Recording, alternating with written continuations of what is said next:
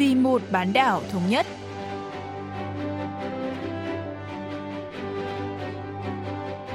Mỹ Linh xin kính chào quý vị và các bạn.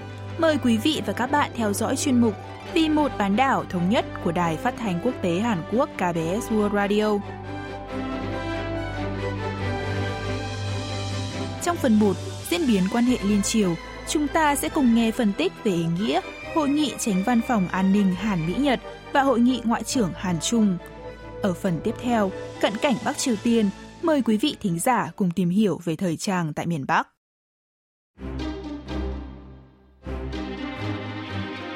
Tuần trước, một loạt các hoạt động ngoại giao đã diễn ra xung quanh các vấn đề liên quan đến bán đảo Hàn Quốc. Trong đó, nổi bật là hội nghị tránh văn phòng an ninh Hàn Mỹ-Nhật và hội nghị ngoại trưởng Hàn Trung. Hai cuộc gặp này diễn ra vào thời điểm nhạy cảm sau khi Bắc Triều Tiên có các hành động khiêu khích như phóng tên lửa đạn đạo. Sau đây, nhà bình luận chính trị Yi Jong-hun sẽ cho chúng ta biết thêm về kết quả và ý nghĩa của các cuộc họp này. 미국, 어, 중국이 지금 서로 갈등을 빚고 있는 와중에 두 동맹국과 대화 채널을 정상적으로 Bất chấp căng thẳng giữa Mỹ và Trung Quốc, Hàn Quốc đã thành công đối thoại với hai quốc gia này. Trong bối cảnh cả hai nước đều có yêu cầu riêng với Hàn Quốc, Seoul cần lắng nghe ý kiến các bên và thể hiện rõ quan điểm của mình. Tôi nghĩ rằng đây cũng chính là ý nghĩa của các cuộc họp gần đây. Chính quyền Tổng thống Mỹ Joe Biden đang đi vào giai đoạn cuối của quá trình xem xét chính sách đối với Bắc Triều Tiên. Trong bối cảnh đó, các cố vấn an ninh hàng đầu của Hàn Quốc, Mỹ và Nhật Bản đã có những cuộc tham vấn cuối cùng về chiến lược mới của Washington đối với Bình Nhưỡng. Trong khi đó, Hội nghị Ngoại trưởng Hàn Trung cũng cho thấy hai nước cần phối hợp trong nhiều vấn đề khác nhau. Tôi nghĩ Seoul cũng muốn tạo bước đệm để Chủ tịch Trung Quốc Tập Cận Bình tới thăm Hàn Quốc nhằm tạo điều kiện cho đối thoại Mỹ-Triều.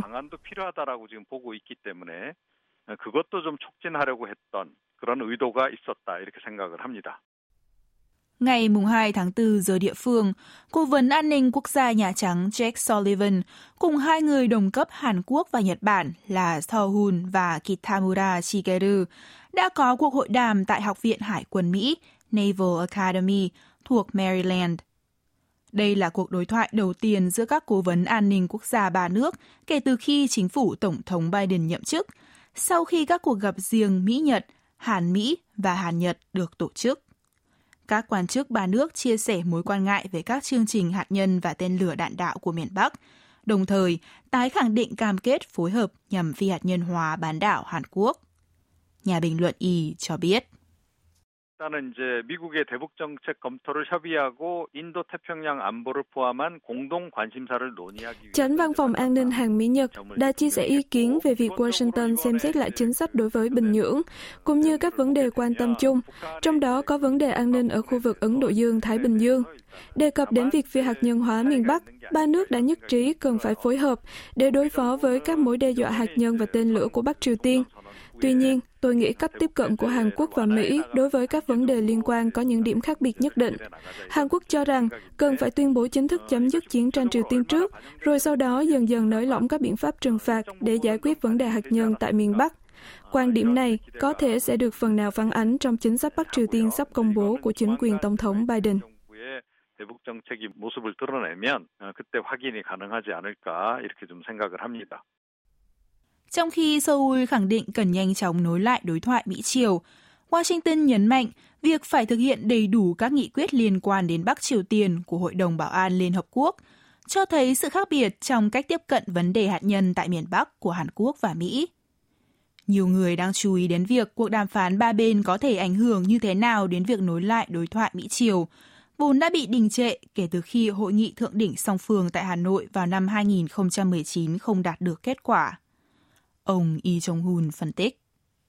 이번에 이제 최근에 미국 정부가 북한하고 접촉을 시도했던 것이 지금 이제 확인되지 않았습니까? 미국도 Có thông tin xác nhận gần đây, Mỹ đã cố gắng liên lạc với Bắc Triều Tiên, cho thấy Washington đang muốn bắt đầu các cuộc đàm phán càng sớm càng tốt.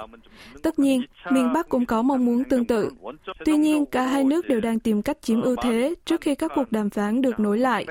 Chủ tịch Ủy ban Quốc vụ Kim Jong-un muốn bắt đầu từ những nội dung gần như có thể đạt được thỏa thuận với Mỹ tại Hội nghị Thượng đỉnh Mỹ Triều lần 2 ở Hà Nội.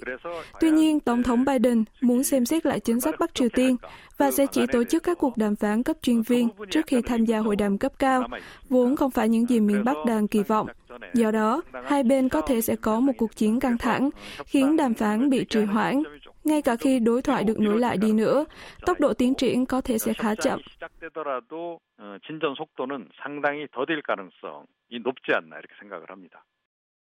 Chỉ vài giờ sau hội nghị tránh văn phòng an ninh Hàn Mỹ-Nhật tại Mỹ, Ngoại trưởng Hàn Quốc Cho Người Yong và người đồng cấp Trung Quốc Vương Nghị đã có cuộc hội đàm tại thành phố Hạ Môn, tỉnh Phúc Kiến, Trung Quốc.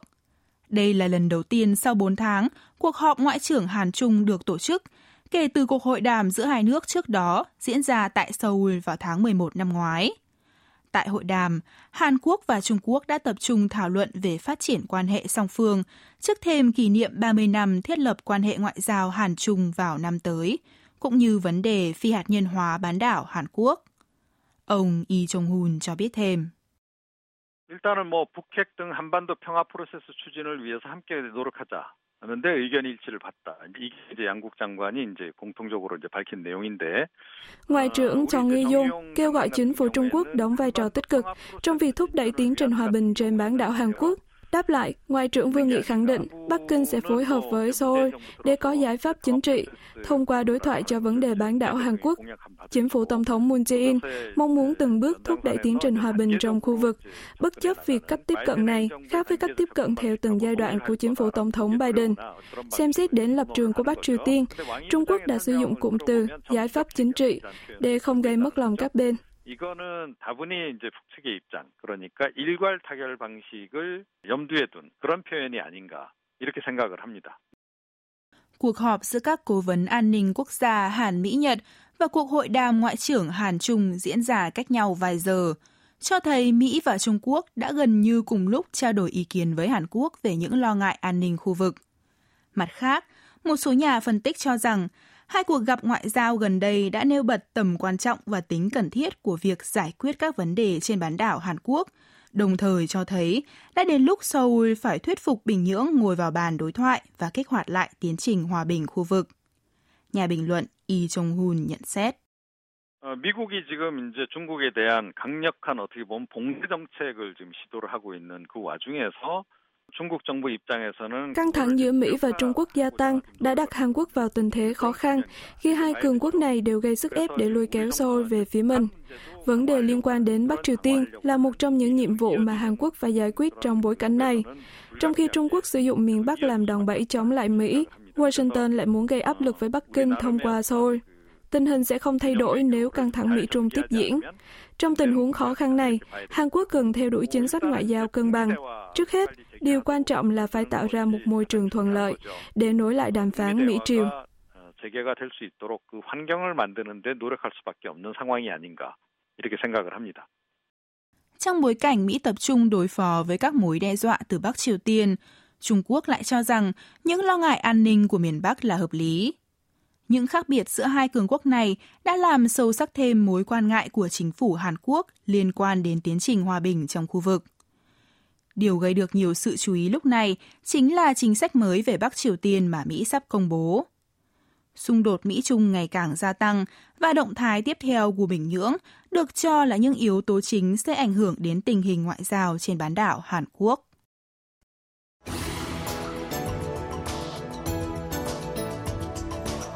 Báo Lao động, cơ quan ngôn luận của Đảng Lao động Bắc Triều Tiên, gần đây đã đăng một loạt bài báo chỉ ra những vấn đề trong trang phục – cách trang điểm cũng như lối nói chuyện của người dân. Bài báo nhấn mạnh, trang phục, đầu tóc và trang điểm thanh lịch, gọn gàng là một vấn đề đạo đức hết sức quan trọng. Qua đó, kêu gọi người dân nên ăn mặc sao cho phù hợp với yêu cầu của xã hội hơn là theo sở thích cá nhân. Động thái này dường như đang nhấn mạnh đến nền văn hóa xã hội chủ nghĩa khi yêu cầu người dân tuân theo một quy tắc ăn mặc nhất định. Hôm nay, chúng ta sẽ tìm hiểu về xu hướng thời trang ở Bắc Triều Tiên cùng giáo sư Park Gedi, đến từ Viện Giáo dục Thống nhất thuộc Bộ Thống nhất Hàn Quốc. 북한에도 당연히 패션 트렌드라는 게 있죠. Gần đây, Bắc Triều Tiên đã tổ chức triển lãm thời trang Triều Tiên để giới thiệu các xu hướng thời trang mới. Ngoài ra, báo Phụ nữ Triều Tiên cũng đăng những thiết kế mới được cho là có khả năng trở thành mốt trong mùa xuân hoặc mùa thu năm nay, nhằm cung cấp thông tin về các xu hướng thời trang mới nhất. Sau khi Chủ tịch Ủy ban Quốc vụ Kim Jong-un thường xuyên xuất hiện với áo sơ mi trắng và quần xám, nhiều nam giới miền Bắc đã học tập các phối đồ này. Đối với phụ nữ, máy liền thân và váy ngắn liên tục trở thành mốt. Năm nay, việc sử dụng các phụ kiện thời trang như trăm cái áo có vẻ đang được ưa chuộng. 올해 주로 보고되는 걸 보면은 브로치 같은 거 장신구들에 대한 패션 트렌드가 좀 만들어지는 게 아닌가 생각하고 있습니다. Thời trang Bắc Triều Tiên bắt đầu thay đổi đáng kể từ khoảng năm 2000. Cho đến những năm 1990, người dân miền Bắc chỉ có thể mua được hàng bao cấp. Trang phục của người dân nói chung đều giống nhau, ngoại trừ những người thuộc tầng lớp thượng lưu có thể đi du lịch nước ngoài. Nói cách khác, trước những năm 2000, thời trang chỉ dành cho một số người làm trong ngành văn hóa nghệ thuật và những người định cư ở nước ngoài. Bà Park cho biết thêm. 1990년대 이전까지만 해도 그 배급제 시스템이 돌아갔다는 거죠. 그때만 해도 북한에서 Bắc Triều Tiên áp dụng hệ thống bao cấp cho đến giữa những năm 1990. Quần áo lao động và âu phục được phát cho nam giới thông qua các cửa hàng bách hóa hoặc cửa hàng quốc doanh. Phụ nữ được khuyến khích mặc váy kèm áo ngắn cho kori hoặc váy hai mảnh đơn sắc nhẹ nhàng. Dưới hệ thống bao cấp, các loại quần áo bị hạn chế và người dân có rất ít lựa chọn. Chính quyền kiểm soát nghiêm ngặt những người ăn mặc không đúng theo chuẩn mực xã hội chủ nghĩa. Vì vậy, người dân không thể mặc quần áo theo sở thích cá nhân. Những người muốn mặc trang phục của riêng mình phải tự may hoặc sửa từ quần áo cũ. 대부분의 경우에는 이제 만들어 있거나 리폼해서 입거나 뭐 그런 거죠. Kể từ những năm 2000, ngày càng nhiều người dân Bắc Triều Tiên quan tâm đến thời trang nhờ sự xuất hiện của thị trường tư nhân, đặc biệt là các chợ bán lẻ. Với sự sụp đổ của hệ thống bao cấp nhà nước vào những năm 1990, quần áo từ Trung Quốc, kể cả quần áo cũ, bắt đầu được nhập vào Bắc Triều Tiên. Buôn bán quần áo cũ là một hình thức kinh doanh khả quan nếu xét đến sức mua của người dân miền Bắc. Các mặt hàng may mặc du nhập vào nước này qua các chợ đã được gia công lại, đem đến sự thay đổi trong ngành thời trang của Bắc Triều Tiên. Bà Park Geri phân tích. 처음에는 이제 조금 더 가격을 다운시키기 위해서 가공 옷을 만들기도 했지만 북한 사람들이 좋아하는 취향의 것들이 선택 Ban đầu, việc gia công lại hàng may mặc là nhằm mục đích giảm bớt giá thành. Tuy nhiên dần dần quần áo bắt đầu phản ánh thị hiếu của người tiêu dùng miền Bắc. Một số người có tay nghề tự may quần áo, sau đó tăng dần quy mô sản xuất và các xưởng may ra đời trong đó có xưởng gia công Pyeongseong, xưởng gia công Tonjin. Thời gian trôi qua, các nhà máy cải thiện về thiết kế và bắt đầu nâng cao chất lượng sản phẩm. Trong bối cảnh miền Bắc đang chịu các lệnh trừng phạt quốc tế, nhà lãnh đạo Kim Jong-un đã tìm cách thúc đẩy các ngành công nghiệp nhẹ để cung cấp hàng tiêu dùng trong nước. Nhờ vậy, ngành công nghiệp thời trang cũng nhận được một số hỗ trợ của nhà nước.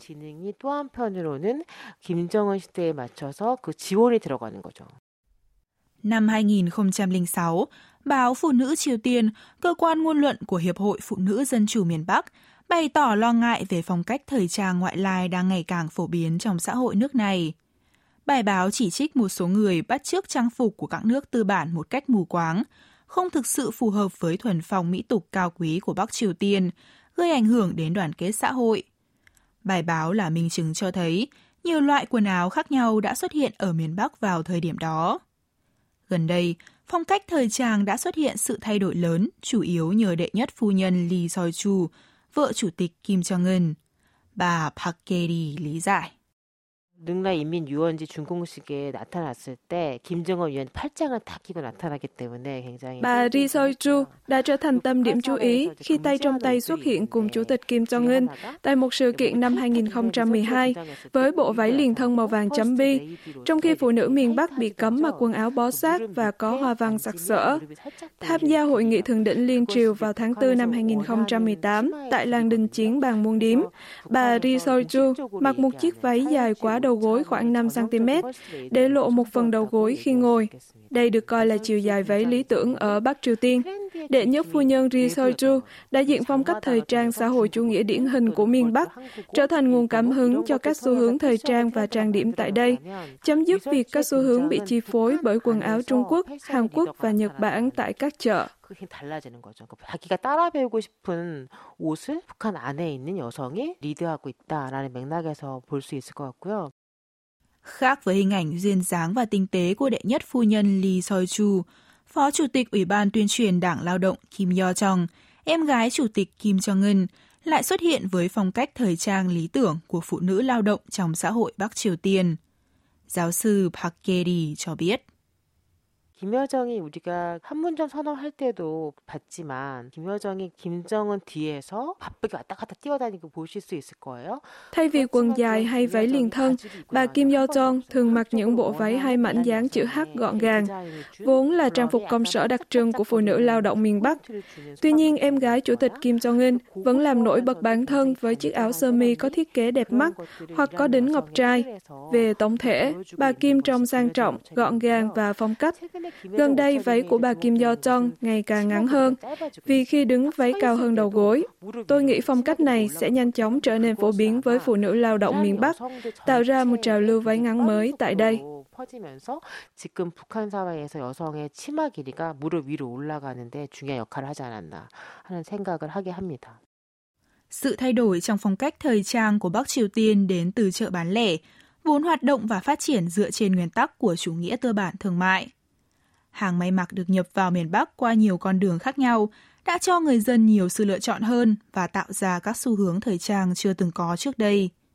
Trong số phát sóng tuần sau của Cận cảnh Bắc Triều Tiên, chúng ta sẽ tìm hiểu về sự thay đổi trong các mặt hàng thời trang ở miền Bắc.